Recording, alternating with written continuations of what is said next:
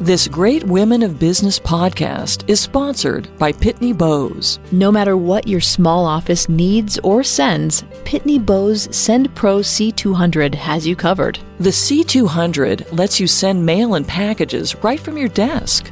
Start saving today and get a free 60-day trial of a Pitney Bowes C200. Visit us online at pb.com slash women. That's pb.com slash women. Terms apply. See site for details. A lot of work goes into the seemingly innocent business of the toy industry. Before the production line starts, an idea is needed to fuel it, and some ideas prove more profitable than others. One of the most profitable of all time is the Barbie doll. These globally recognizable dolls are a $1.9 billion industry of their own at this point, and it all flows back to the major toy company, Mattel. According to Fortune magazine, in a 2003 report, a new Barbie doll is sold approximately every three seconds. There's proof in those numbers.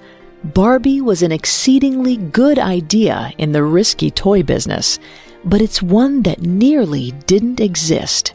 Only the willpower and belief of Mattel's co-founder and leading visionary, Ruth Handler, made the idea into a reality and the reality into a fortune. The key factor that enabled Ruth Handler's success was her keen perception of an industry in need of disruption. It didn't matter that it meant becoming the only female toy executive around. It didn't matter that it would nearly cost her everything. Ruth Handler was driven to make a mark, and if the world tried to get in her way, well, she'd just have to change it.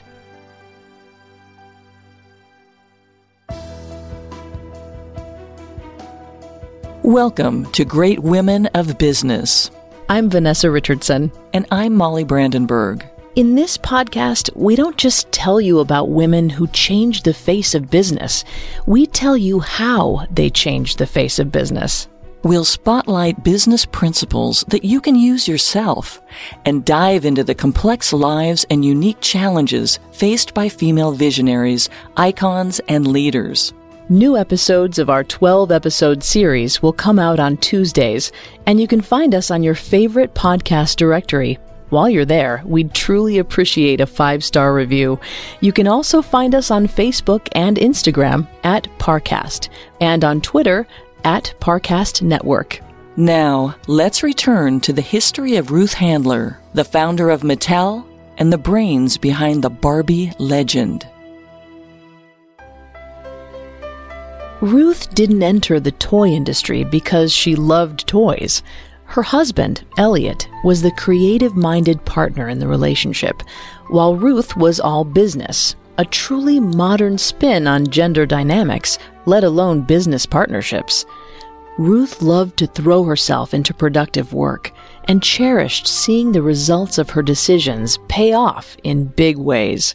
This made her a natural at entrepreneurial thinking the business principle that guided her throughout her unlikely and adventurous career was always disruption is key. She would build to this overarching principle over time as she developed smaller and more focused business principles in her everyday life. We'll point these out as we move through her history, but Ruth's primary tools were always her gut feelings and her heart. In a world where expectations and ambitions were aligned against women, what motivated Ruth Handler to greatness? To learn this, we have to go back to 1916. Ruth Mosko was born in Denver, Colorado on November 4, 1916. She was the youngest of the 10 children of Jewish immigrants Jacob and Ida Mosko. There was trouble from the start. Ida fell ill six months after Ruth's birth. The eldest Mosko daughter, Sarah, was in her early 20s, had recently married Louis Greenwald, and decided to take Ruth in to help her mother. However, when Ida returned from the hospital, Ruth remained with Sarah. A formal contract was never arranged, but from six months on, Ruth was raised as if she were Sarah and Louie's child. Ruth was never close to her birth parents. They spoke Yiddish, which Ruth never learned. She always denied that this had an effect on her psychological upbringing. Though she skirts the subject in her own autobiography, Ruth does admit the following quote, I'm extraordinarily uncomfortable with dependency on anyone. I guess I've had this overwhelming compulsion to prove myself all my life. End quote. Whatever the inner emotional state was, Ruth definitely loved to put work first. Sarah and Louie owned a pharmacy in town, and by 1926, when she was only 10 years old, Ruth was already begging for a job. They gave her small tasks, but she wanted to be worthy of actually making money. Ruth recalled that, quote, Sarah seemed to thrive on working, so I grew up with the idea that a woman, a mother with a job, was neither strange nor unnatural, end quote. This was an important development in her young life and a key to her later status as a major disruptor. She was never crippled with false ideas about her own worth. Sarah was a powerful female mentor. In 1932, when Ruth was 16, she met Isidore Elliott Handler. He was a local lower class Jewish kid. They first met at a nickel dance, where a nickel had to be paid in order to get onto the floor. When Elliott laid eyes on Ruth, he dug up every nickel he could find. He would later say, quote, We fell in love at a nickel a dance, end quote. From that point on, the two were inseparable. No matter how much Sarah persuaded Ruth to focus on her education and future away from the artsy and absent minded Elliot. To distract her with work, they finally relented and allowed her greater agency in their newest business venture, the Home Public Market, a large collective space for various grocery outlets. Sarah ran the lunch counter there, and in 1934, when she went away on a rare vacation, Ruth took over the job and kept helping Sarah even after she returned. But just one job wasn't enough. She also began working shifts after school at her brother Joe's law office as a clerk. In Ruth's own words, quote, work was what made me grow up, what made me what I am, end quote. So here it is. Earlier than most, Ruth Handler's earliest business principle was now firmly in place. The path to disruption began here. Every skill she would learn, she would learn by doing. She wanted to jump into action as soon as she could, and her drive made her a perfect business pupil.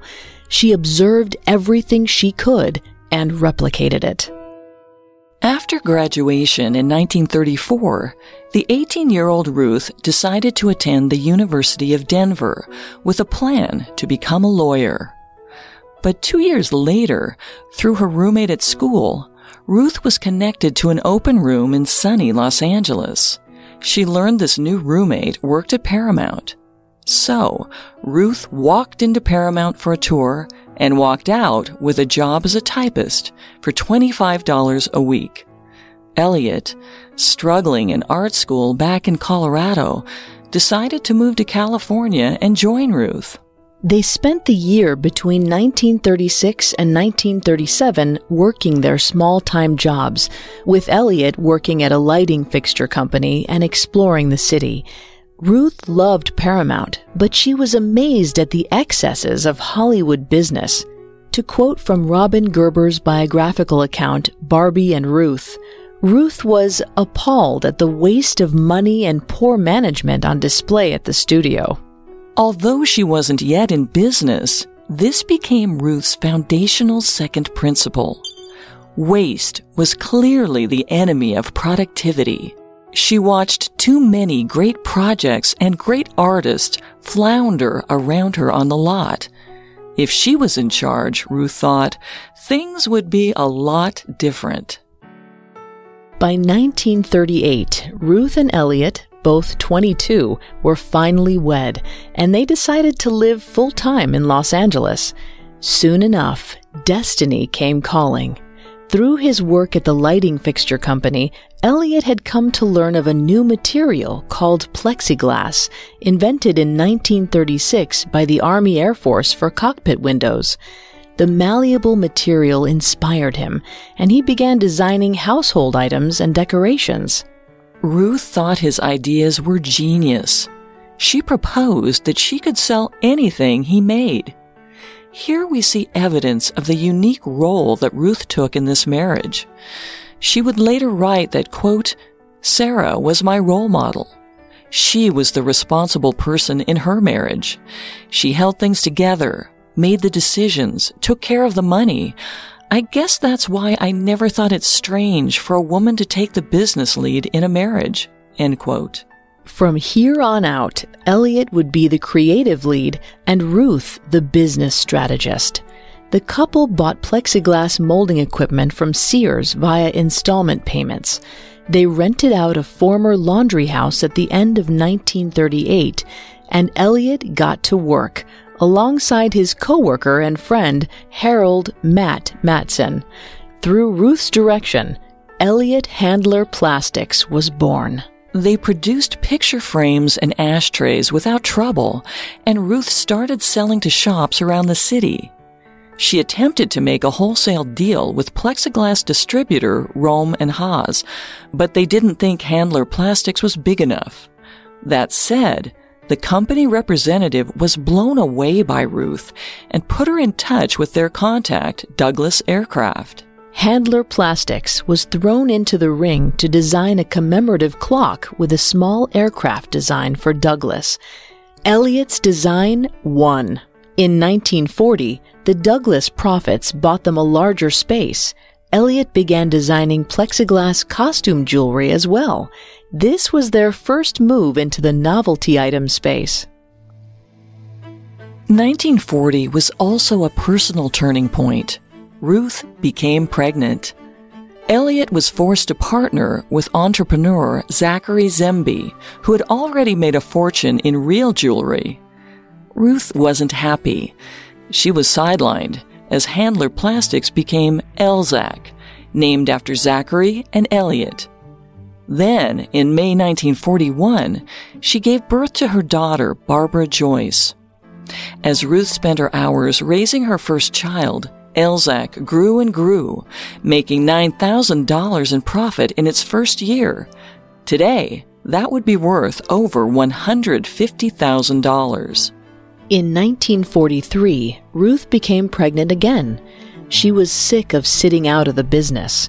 It was the beginning of a rocky relationship between Ruth and motherhood. Her son, Kenneth Robert, was born in March 1944. But Ruth wouldn't be kept out of the business world for much longer.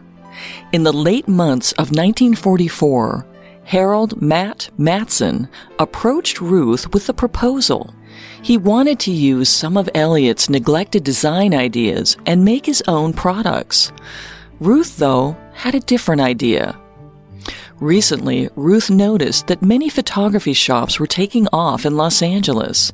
She later wrote, quote, for some reason, I knew I could sell picture frames. It seemed so natural to me that I did not hesitate for a moment in informing Matt what he was to make. End quote. Elliot had grown unhappy with long hours at Elzac. Ruth roped him into this new venture, and all three went into business together. However, yet again, only the men's names were used in the new business's name. It was called Mattel. Ruth claimed the omission of her name didn't bother her. They simply couldn't find a way to fit it in. She later said, quote, Yes, it was Elliot's designs. Yes, it was Elliot's name. Yes, he was very much a part of it in my mind. But I actually started Mattel. End quote. So there it was, at the end of 1944, through a strange brew of unusual personal history, feminist drive, and a loving partnership with her husband, Ruth Handler started Mattel. She finally saw a way for herself to enter the thriving business of post war America. She had found the opening. Now it was time for real disruption.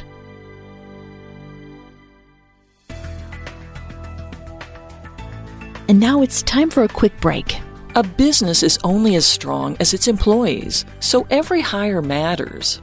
Don't settle for posting and hoping the right person will apply.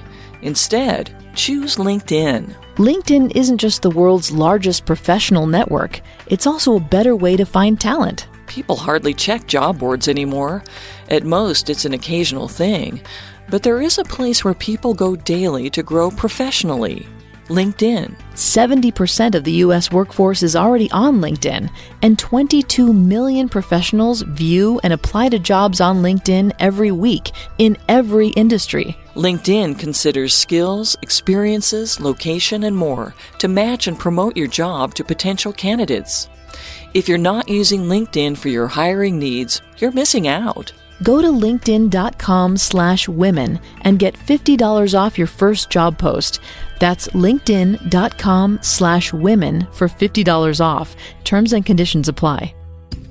And here's something else we think you should know about. If you want a loan that rewards your credit, get a credit card consolidation loan from Lightstream. You could get a credit card consolidation loan from 5.89% APR with AutoPay.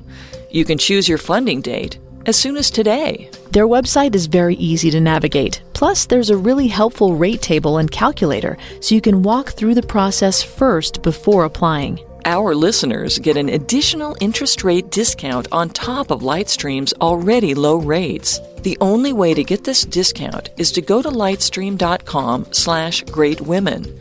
That's L-I-G-H-T-S-T-R-E-A-M dot com slash greatwomen. Subject to credit approval. Rate includes 0.50% auto pay discount. Terms and conditions apply and offers are subject to change without notice. Visit lightstream.com for more information. Now, let's get back to the story.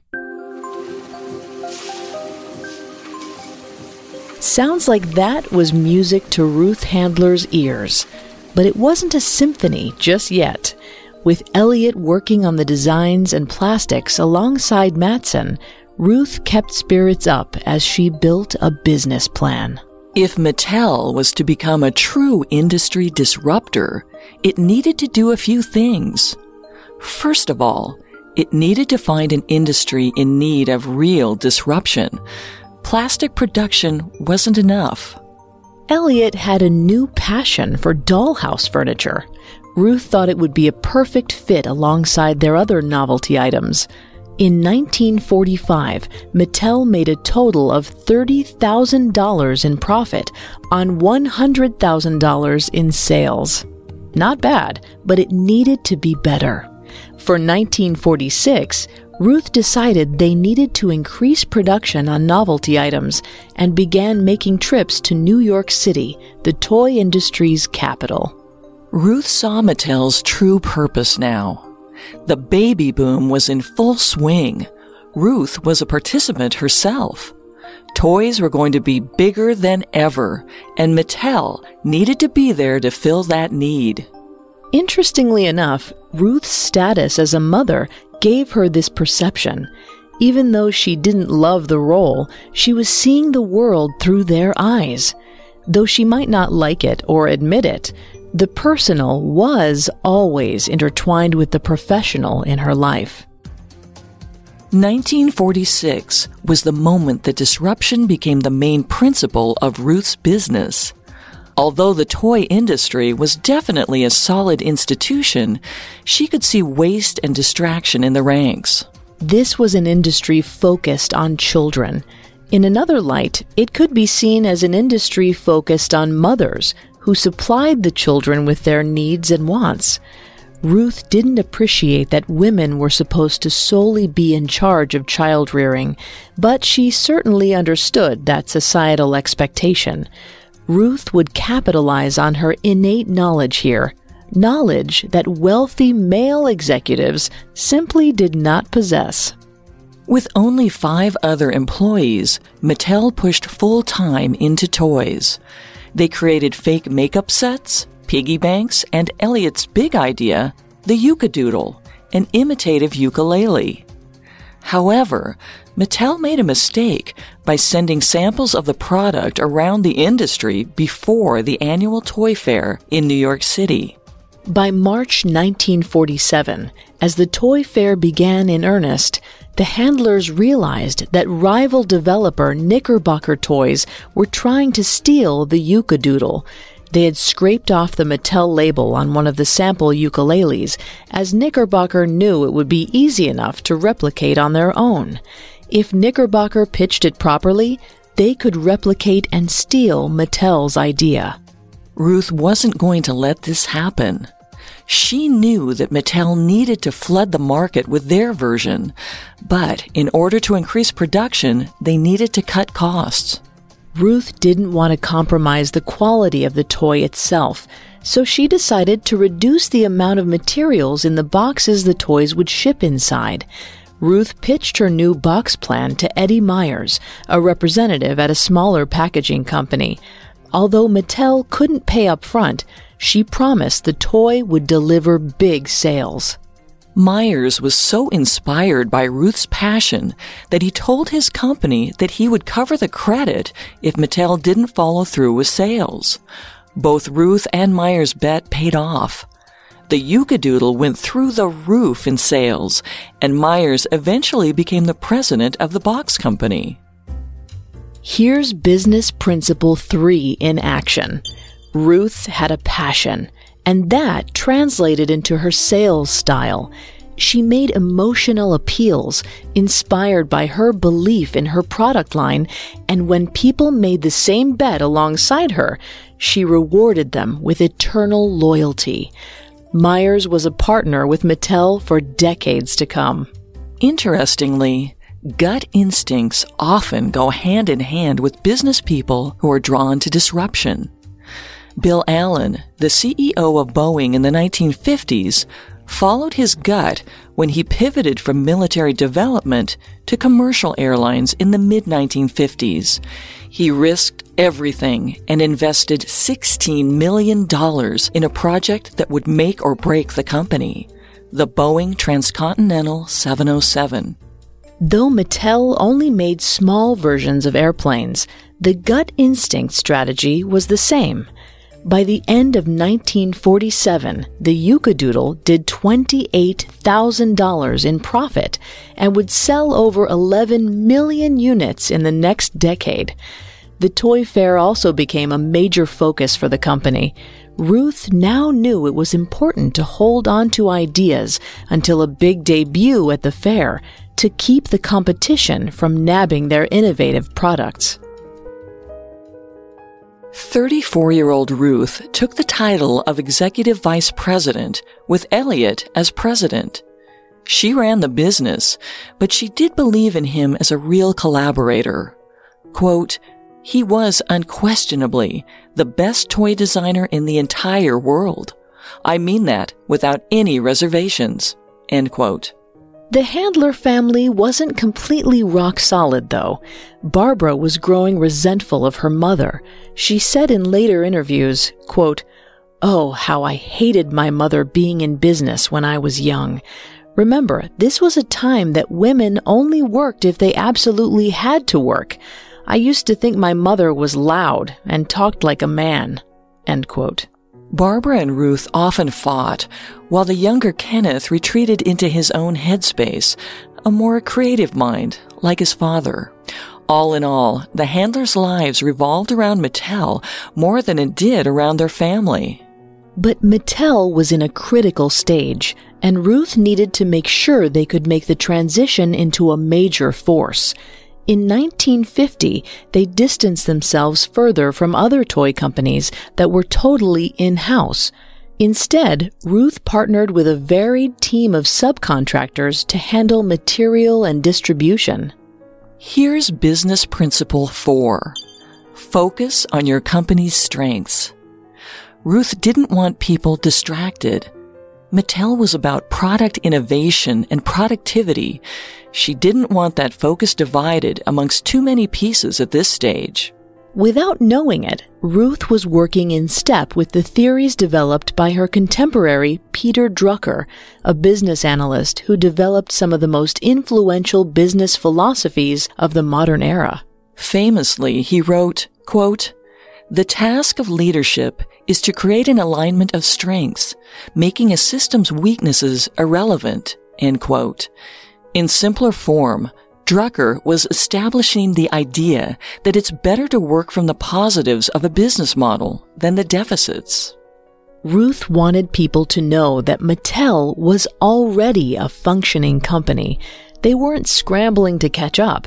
They were just scrambling to prove themselves. Business research has proven again and again that employees who are invested in a company's vision work more happily and productively than those who feel the whip of bureaucracy cracking down on all sides. From this fourth principle naturally followed Ruth's fifth. She wanted to maintain personal relationships with the Mattel team.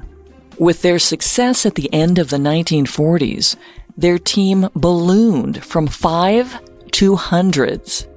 By 1951, Mattel was recognized as a standout and diverse production house.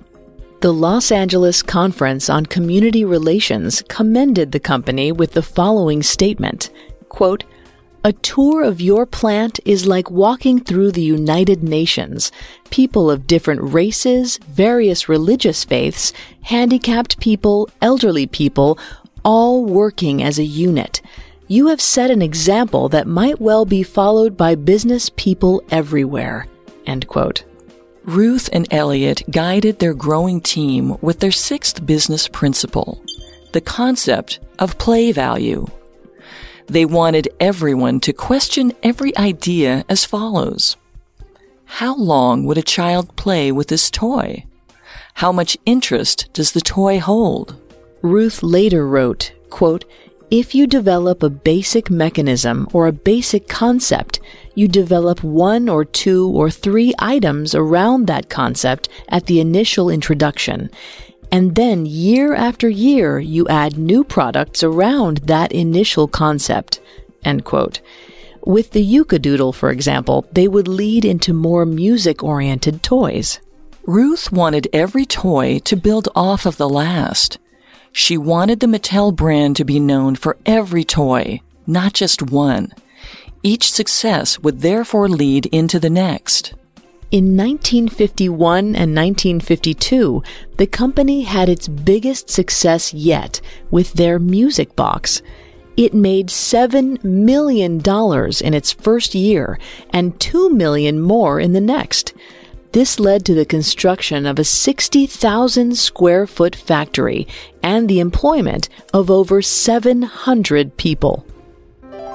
Mattel seemed unstoppable until Ruth's health took a hit in 1955. The 39 year old had a breast cancer scare. Like most personal problems in her life, Ruth drowned the worries in work.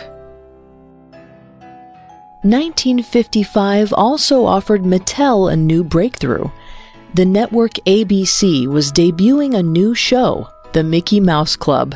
Children's television had recently revealed itself to be a real, standalone genre, and it offered an opportunity to expand toy advertisements into a year round affair. This was risky for the toy companies.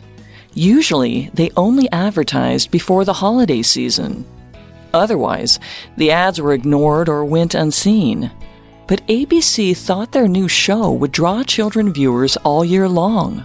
Mattel had a new toy called the Burp Gun, a toy gun that made popping sounds and would allow kids to role play as cowboys and detectives. Ruth knew the product had visual appeal, but ABC wanted a year commitment of advertising funds. Ruth knew this was a huge risk, but it could also turn Mattel into a giant. She could provide steady employment for her workers. The off seasons always hit toy companies hard.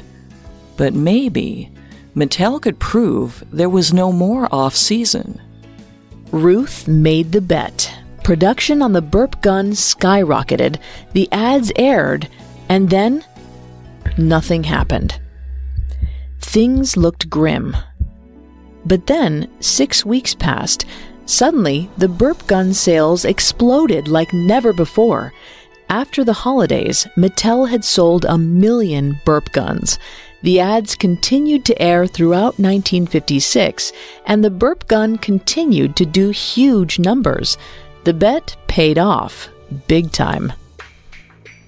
While this appears on the surface like another incredibly risky moment of thinking only with her gut instincts, Ruth inherently understood that sometimes risky marketing leaps are the smartest bet to make. In 2001, a struggling Microsoft decided to enter the video game console ring, competing head to head with Sony's juggernaut PlayStation franchise.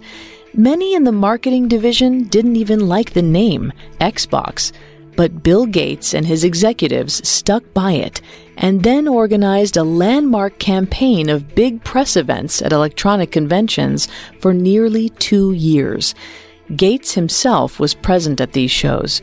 This was a novel strategy. Microsoft never had the need to do press events of this size, especially events headlined by their CEO. The console sold more than a million units in the first few weeks and the way video game consoles were sold was changed forever. Ruth's disruption in 1955 wasn't so different because the toy business was also forever changed. She had successfully shifted the advertising focus for toys from parents in the holiday season to kids all year. Toys were directly marketed to children now, and they could wear down their parents with pleas.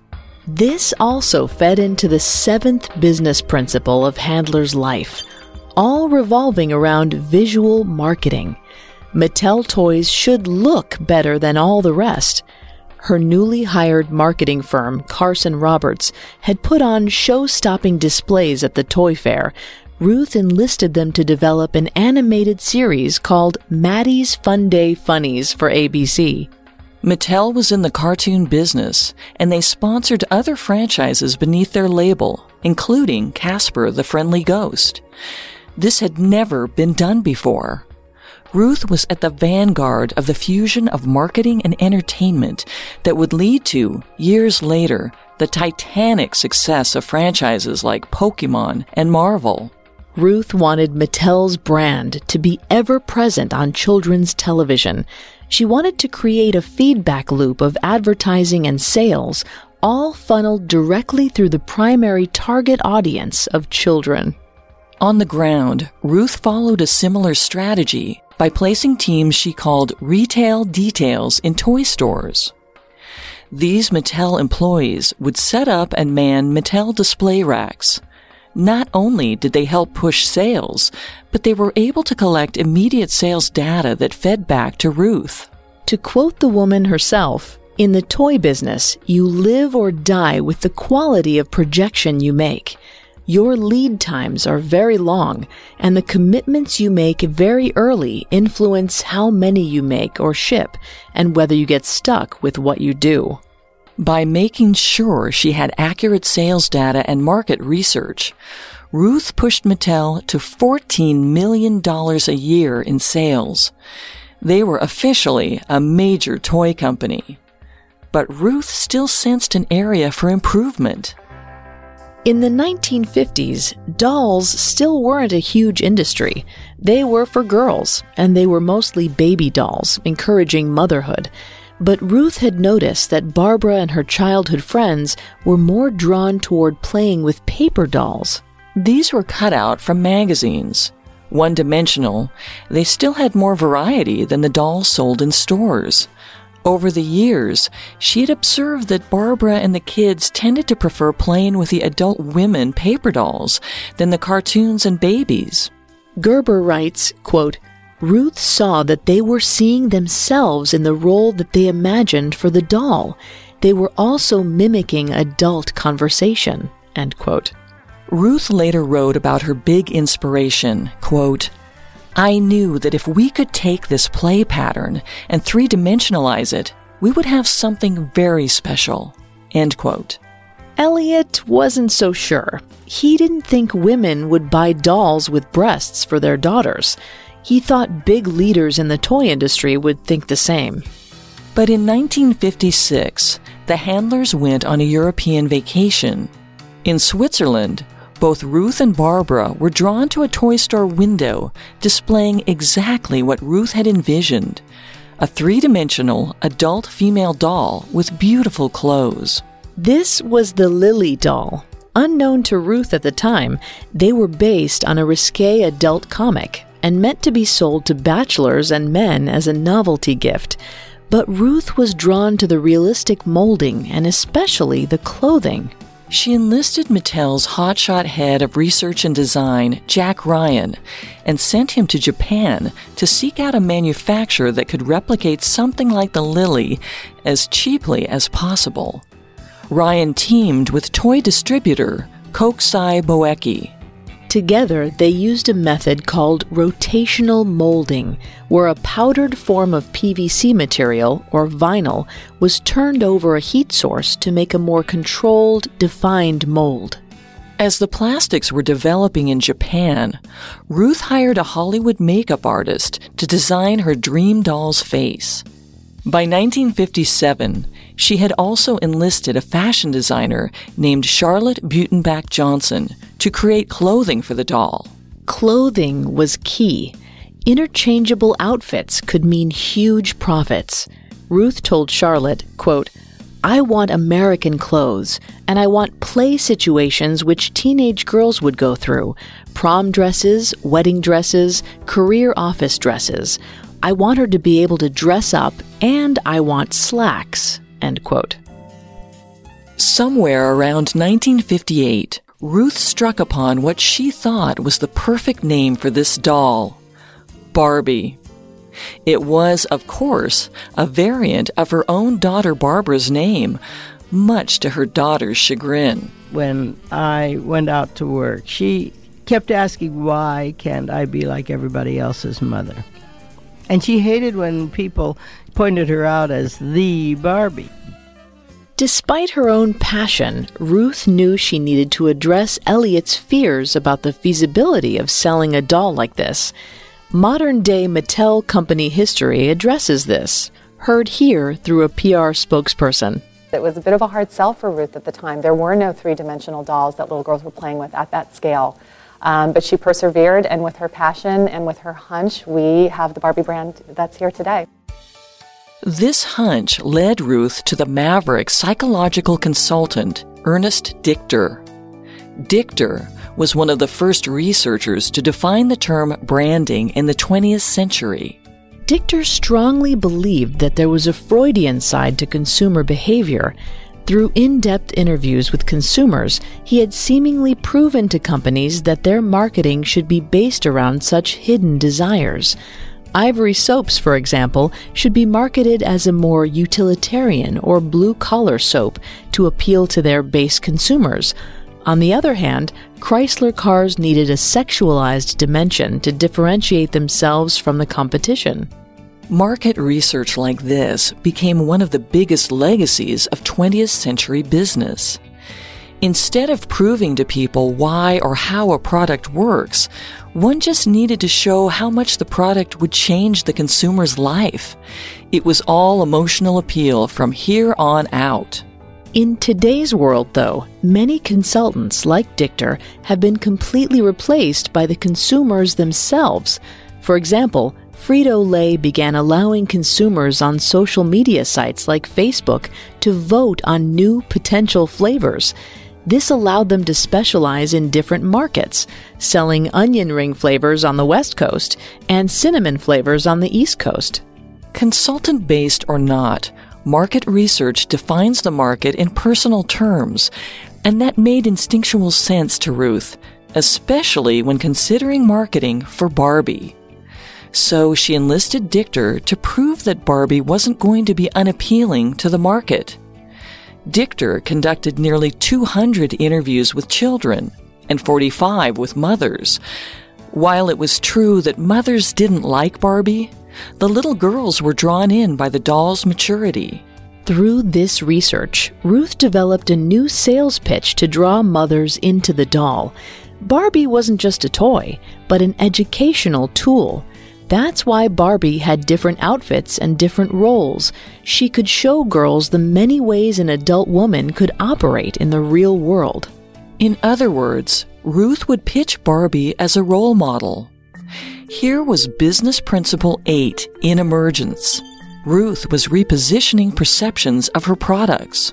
This was a thoroughly modern idea, and Ruth was smart to enlist someone like Dichter, who was at the forefront of such marketing ideas.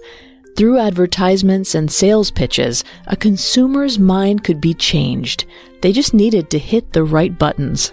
So by 1959, Ruth Handler saw that Barbie was ready for sales.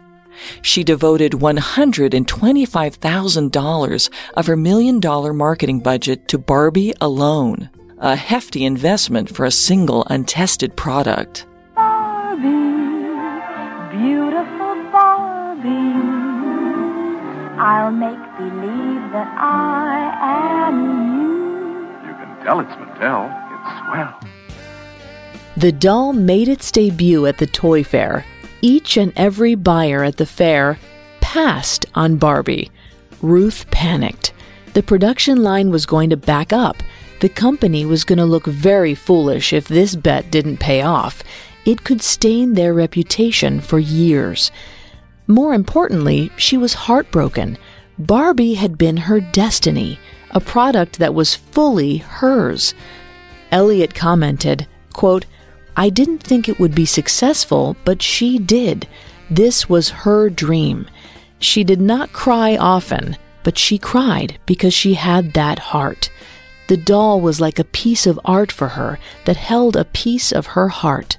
End quote. To make matters worse, the spring of 1959 came with Barbara's announcement that she would be getting married straight out of high school. Although this wasn't far off from what Ruth had done, she didn't think her daughter was ready at only 18 years old. Everything seemed to be crashing down. Ruth may have finally gambled too much. Mattel was hanging in the balance, and all eyes were on her. Had Barbie sunk the company? The marketing budget was completely drained, and still sales were nearly non existent. But Providence struck yet again, and Ruth's ideas of destiny seemed more accurate than ever before. When summer months came and kids left school, Barbie sales picked up. Then, they blew up, just like the burp gun had before it. School was out, and it was finally time to beg parents for new and improved toys. By the end of 1959, Mattel was producing 22 variations on the initial Barbie doll.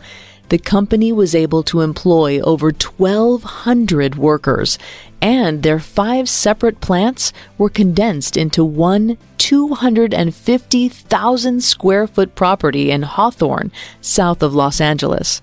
This later interview clip with Ruth proves that even Barbie's creator was blown away by the reaction to Barbie. I did not think this doll could ever be this huge. I thought the Barbie doll would always be successful. I thought it would be a great success. It's the degree of success and the length of time that is amazing. Mattel had officially become a behemoth of the industry. Even more of Ruth's time was devoted to managing this growth. She said her line of work needed, quote, a willingness and a capacity to try to slot your private life into your total existence so that it interferes as little as possible with your business life. End quote. What this really meant, though she couldn't see it yet, was that her growth of power was pushing her away from her children and opening up a vulnerability that would threaten to sink her grandest ambitions and maybe even land her in prison.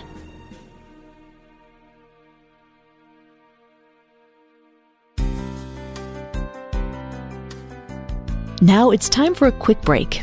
ModCloth's mission is to serve and celebrate their community inspire individual style, and empower women to be the best version of themselves. That's why their signature line of apparel is offered in a full size range from extra extra small to 4X. ModCloth is the greatest. I just got a cute emerald green butterfly shirt dress. It fits perfectly and it even has pockets. I'm getting ready for summer, so I got a retro halter top one piece swimsuit with cherries. It looks great, and I'm ready for the beach. And if you need a profesh refresh, nab summer ready workwear at ModCloth. Look chic on the clock in cute blazers, stylish separates, and playful prints. And don't forget walkable heels or flats to finish your look. To get 15% off your purchase of $100 or more, go to modcloth.com and enter code WOMEN at checkout. Hurry, this offer expires on September 1st, 2018. That's modcloth.com and enter code WOMEN at checkout for 15% off your purchase of $100 or more. Now let's get back to the story. For Ruth Handler, the question now shifted away from disruption. Once you have successfully disrupted, how do you take over as the dominant force in an industry?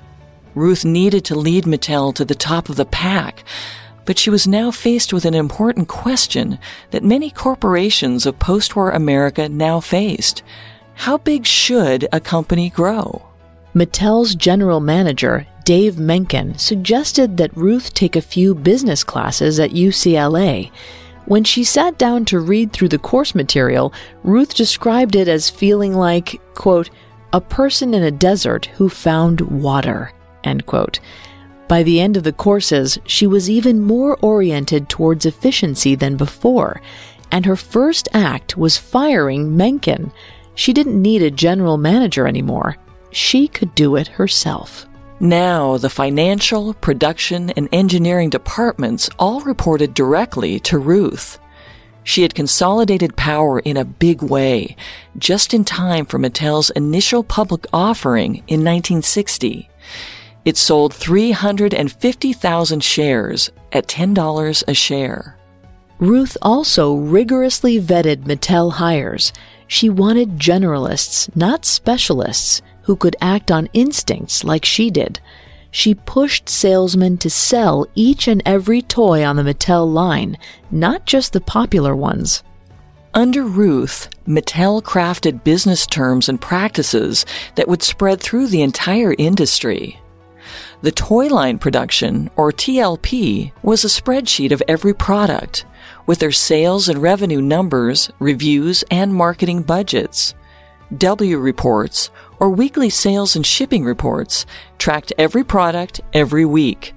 Ruth had the entire production and sales history at her fingertips and had an intense knowledge of every item. Another toy breakthrough came in 1961 with the debut of Barbie's significant other, Ken, again named after Ruth's child. Her son enjoyed this fact even less than Barbara had before him. Yet the proof was in the pudding. Barbie was a phenomenon. By 1962, 93% of girls between 5 and 12 recognized Barbie's name, and by 1963, Mattel had over $26 million in revenue propelled by Barbie. Three years later, this would reach 180 million. Now, this is where a principle emerged that didn't necessarily define Ruth's success in the long run. It was out of her wheelhouse, but it was a risk that appealed to her. That principle was diversification. Mattel had begun acquiring Canadian and Chinese toy companies to spread the brand internationally. As Mattel joined the Fortune 500 in 1965, Ruth's desire became a lot simpler and less idealistic power. In her autobiography, she described her feelings as such quote, You don't need things that people turn to like drugs or soul searching. All that stuff is for people who are not having the kind of trips I was having. I was having power trips that were headier than any conceivable artificial stimulant could be. In 1967, as Elliot was named CEO, Ruth threw off the empty title of executive vice president and officially became the president of Mattel. Their growth became exponential with the debut of Hot Wheels, a dual Jack Ryan Elliot Handler creation in 1968. By the mid 1970s, Hot Wheels was so big that if it was its own company, it would have been second in size only to Mattel. However, at the start of 1970, Elliot and Ruth decided they needed a real financial advisor. They selected Seymour Rosenberg, who came from Litton Industries, a huge conglomerate that grew to riches almost solely through acquisitions and diversification. But Rosenberg bit back on his first day on the job. He told Ruth, quote, You won't do. You're a woman, you're Jewish, and your style is all wrong. If you were to deal with the investment community, you wouldn't create the right impression. To carry this company into the next stage of development, you are simply the wrong person. End quote. Ruth was flabbergasted. She wanted to fire him, but knew it was too late. It would send a terrible message to the company and the industry at large.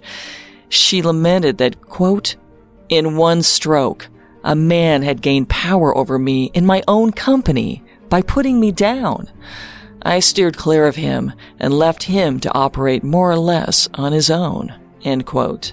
She realized too late that Seymour Rosenberg was a corporate raider and that the success of Litton Industries, his previous corporation, was built on the back of aggressive acquisitions.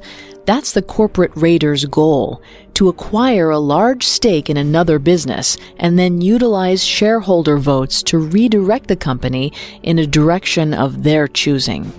That direction invariably is whatever grows shareholder value the most, even if it's at the expense of old business. In other words, this strategy flew directly in the face of Ruth's fourth business principle of focusing on Mattel's strengths. In many ways, he was practicing just an early form of what has now become venture capitalism. Investment groups buy into growing companies, betting that they can ride them to the top, or at least get them big and juicy enough for an even bigger corporation to buy for a windfall profit. Modern behemoths like Uber and SpaceX wouldn't have ever flourished or even existed without venture capital to push them into growth cycles. At the time, it made sense for the handlers to seek growth. Mattel was a big name, and they envisioned many possibilities for growth, especially in the entertainment market as a whole. What they saw too late was that they themselves were some of the riskiest elements of Mattel. Two business leaders without formal education or high level financial connections. Rosenberg knew that if Mattel did diversify further, it would move the company even further out of their area of expertise. This meant more power would fall into his hands instead of Ruth's. Rosenberg internally diversified Mattel too by splitting it into four main divisions. This gave Ruth over 16 vice presidents to manage. Her interest faded from the inner bureaucracy she expanded Mattel's entertainment holdings and moved into producing family films like Sounder. By the end of 1970, Ruth and Elliot decided they would try to buy a controlling stake in Ringling Brothers Circus Company. This would be Mattel's big move into entertainment. Timing was bad though. On June 16, 1970, Ruth's cancer returned, malignant this time she had to undergo a mastectomy. Ruth wrote about the experience. Quote, I was unable to speak with authority. I lost the courage of my convictions. End quote. This coincided with Barbara's inevitable divorce. Many of Ruth's deepest fears were coming true. It was only a matter of time before these troubles moved in on Mattel. Their diversification strategies began to backfire the companies they had acquired outside of the toy industry, including companies in playground equipment, audio, and plastics, had more problems than they were worth. the division leads within Mattel were competing with one another and tanking productivity. Even the hiring process lost its old edge, and Mattel's competitive advantage sank. Inventories began to back up in the warehouses.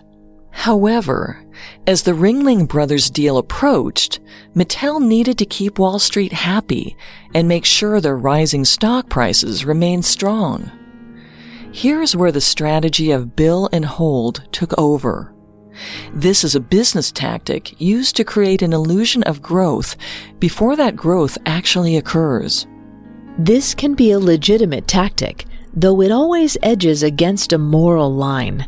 Revenue is recognized as received before products are actually given to buyers. Expenses get moved into later business quarters, Profit targets are designed to please shareholders.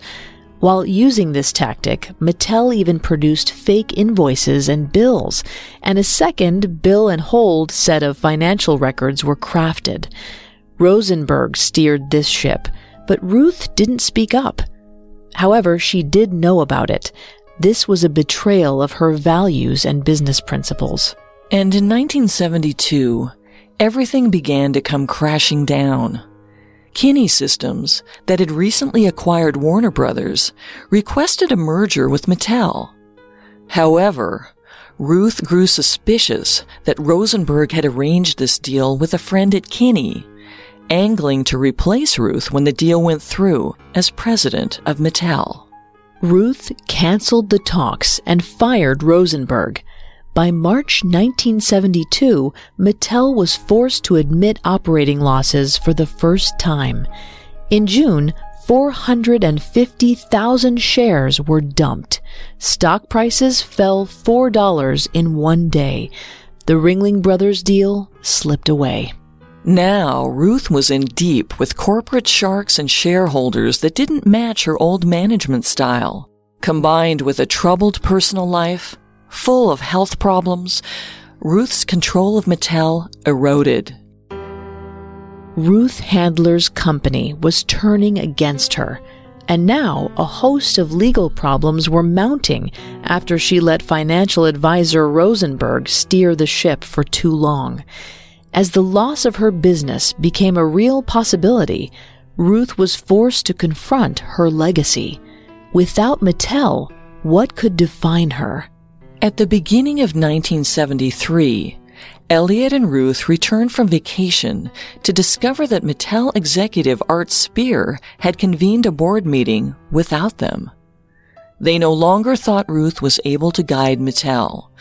By February, Mattel was forced to announce that it had made misleading statements regarding its profits and was instead at a much higher loss than previously stated, over $32 million. Ruth and Elliot, as CEO and president, had to accept the blame. In March, Art Spear took over as president. Although Ruth and Elliot were still called co-chairmen of the board, they were ushered out of any control. Shares at this point were down to $5 from 16. Spear aggressively cut the product line, axing over 120 toys. By 1974, the SEC mounted an investigation into the company's finances. Art Spear pointed the blame at Ruth, and with her own company now aligned against her, she felt completely lost. But then opportunity arose in an unexpected place. In 1975, Ruth approached prosthetics designer Peyton Massey to assist in building her a new prosthetic bra.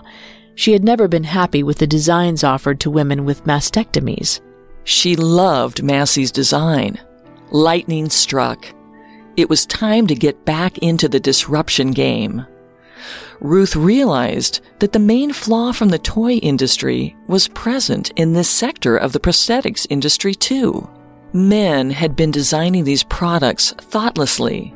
It was time for a woman with personal experience with mastectomies to create the supplements. Here was also where Ruth's vision for her ninth and final business principle was clarified. In her own words, quote, Every product has to have a reason to be. End quote. Better prosthetics certainly had a role to fill. By the mid 1970s, more than 2 million women had undergone mastectomies. She called the new prosthetic Nearly Me. As for the company, she would call it Ruthton, a combination of prosthetic designer Peyton's name and her own. She didn't really like the name, but at least it was finally her own. She spearheaded the design of the radical new prosthetic. It was made of silicone fluid and the same foam that had once been used in Mattel's Tender Love dolls. By 1976, sales on Nearly Me began. The slogan? The best man made breasts are made by a woman. Unlike toys, Nearly Me didn't sell itself. Ruth needed to be at the head of a grassroots campaign. Initially distributed through Neiman Marcus, Ruth had to travel from city to city doing local press and telling her story. It was a much more personal experience than selling Barbies. Ruth priced the prosthetics reasonably, and if she kept up the groundwork and travel, was able to sell around $15,000 worth of Nearly Me in two or three days.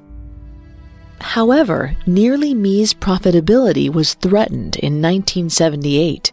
Ruth was indicted on 10 counts of fraud due to the last days of her control of Mattel. She faced $57,000 in fines and 40 years in prison.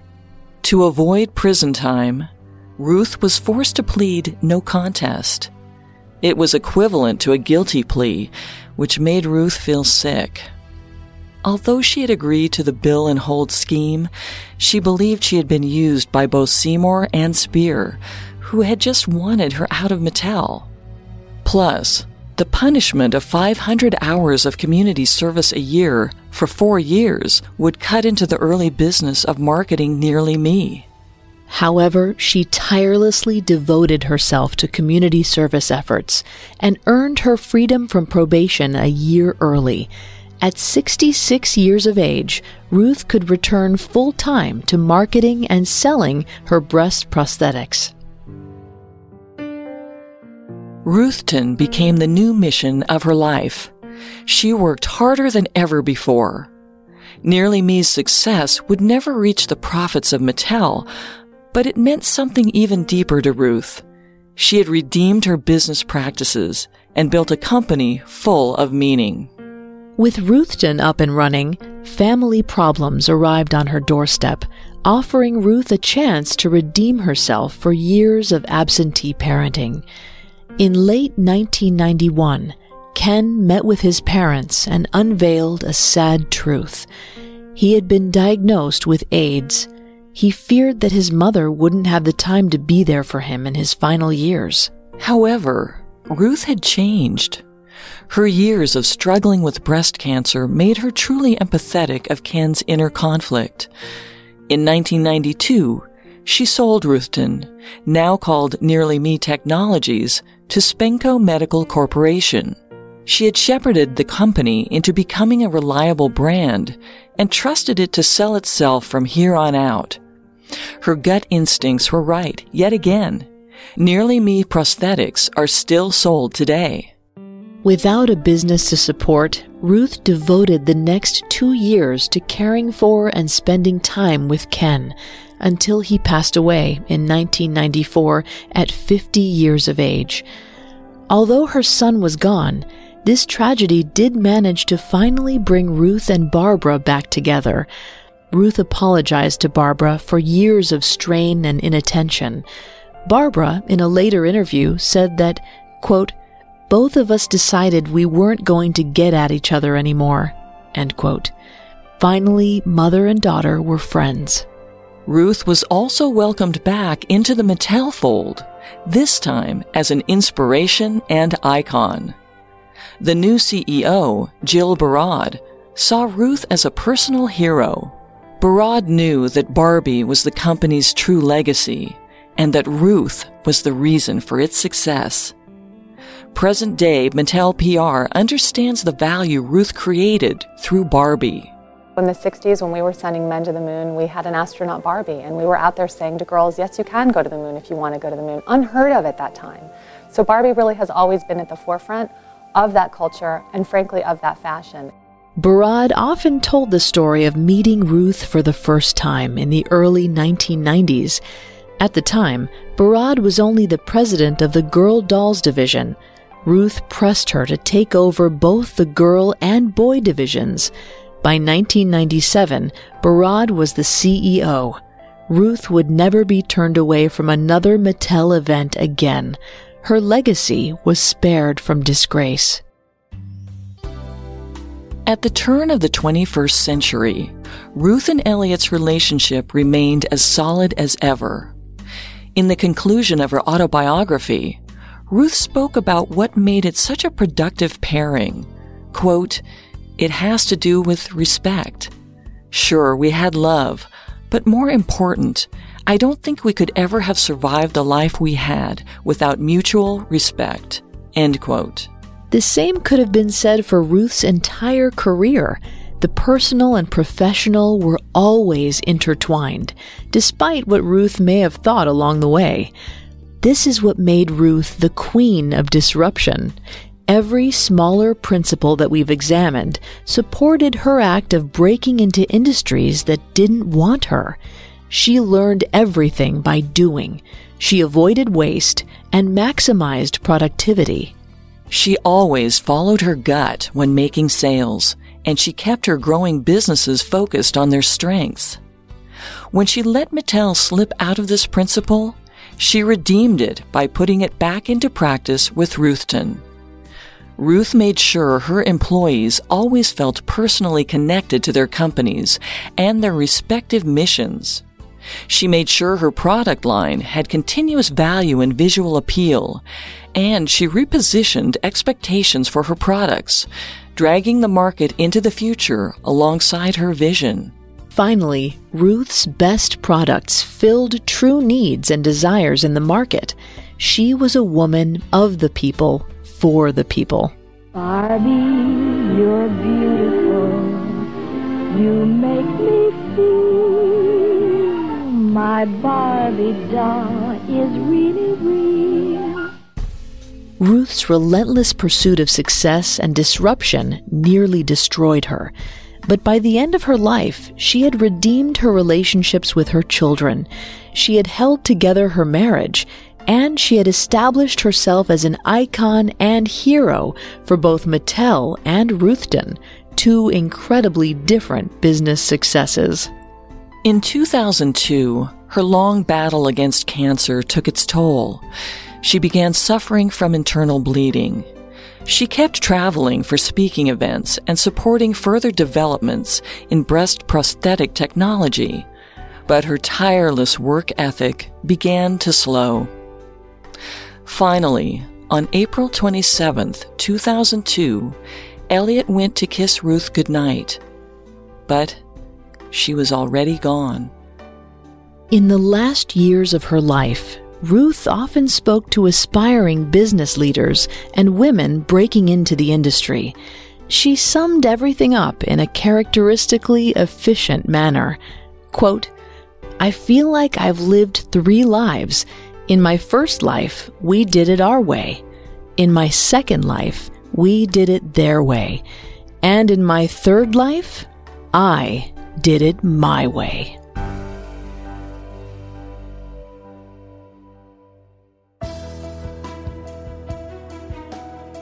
Thanks for listening to Great Women of Business. If you want to listen to any previous episodes of Great Women of Business, you can find them on Apple Podcasts, Stitcher, TuneIn, Google Play, and Spotify, or on our website, parcast.com, spelled P A R C A S T dot com. If you like what you hear, please leave a five star review or tell us what you think on social media.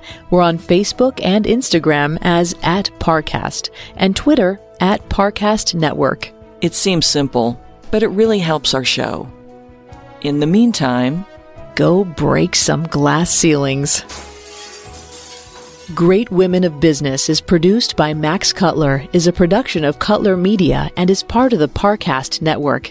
Sound design by Ron Shapiro, with production assistance by Paul Mahler. Additional production assistance by Carly Madden and Maggie Admire. Great Women of Business is written by Jack Bentel and stars Molly Brandenburg and Vanessa Richardson. When to Jump is not a Parcast podcast, but we do think you'll like it. Before any great business leader built their legacy, first they had to start working toward their dream. In the podcast, When to Jump, host Mike Lewis speaks with influential entrepreneurs, CEOs, politicians, and more about the journey they took to get where they are. Find When to Jump on Apple Podcasts, Spotify, or wherever you listen. Just search When to Jump.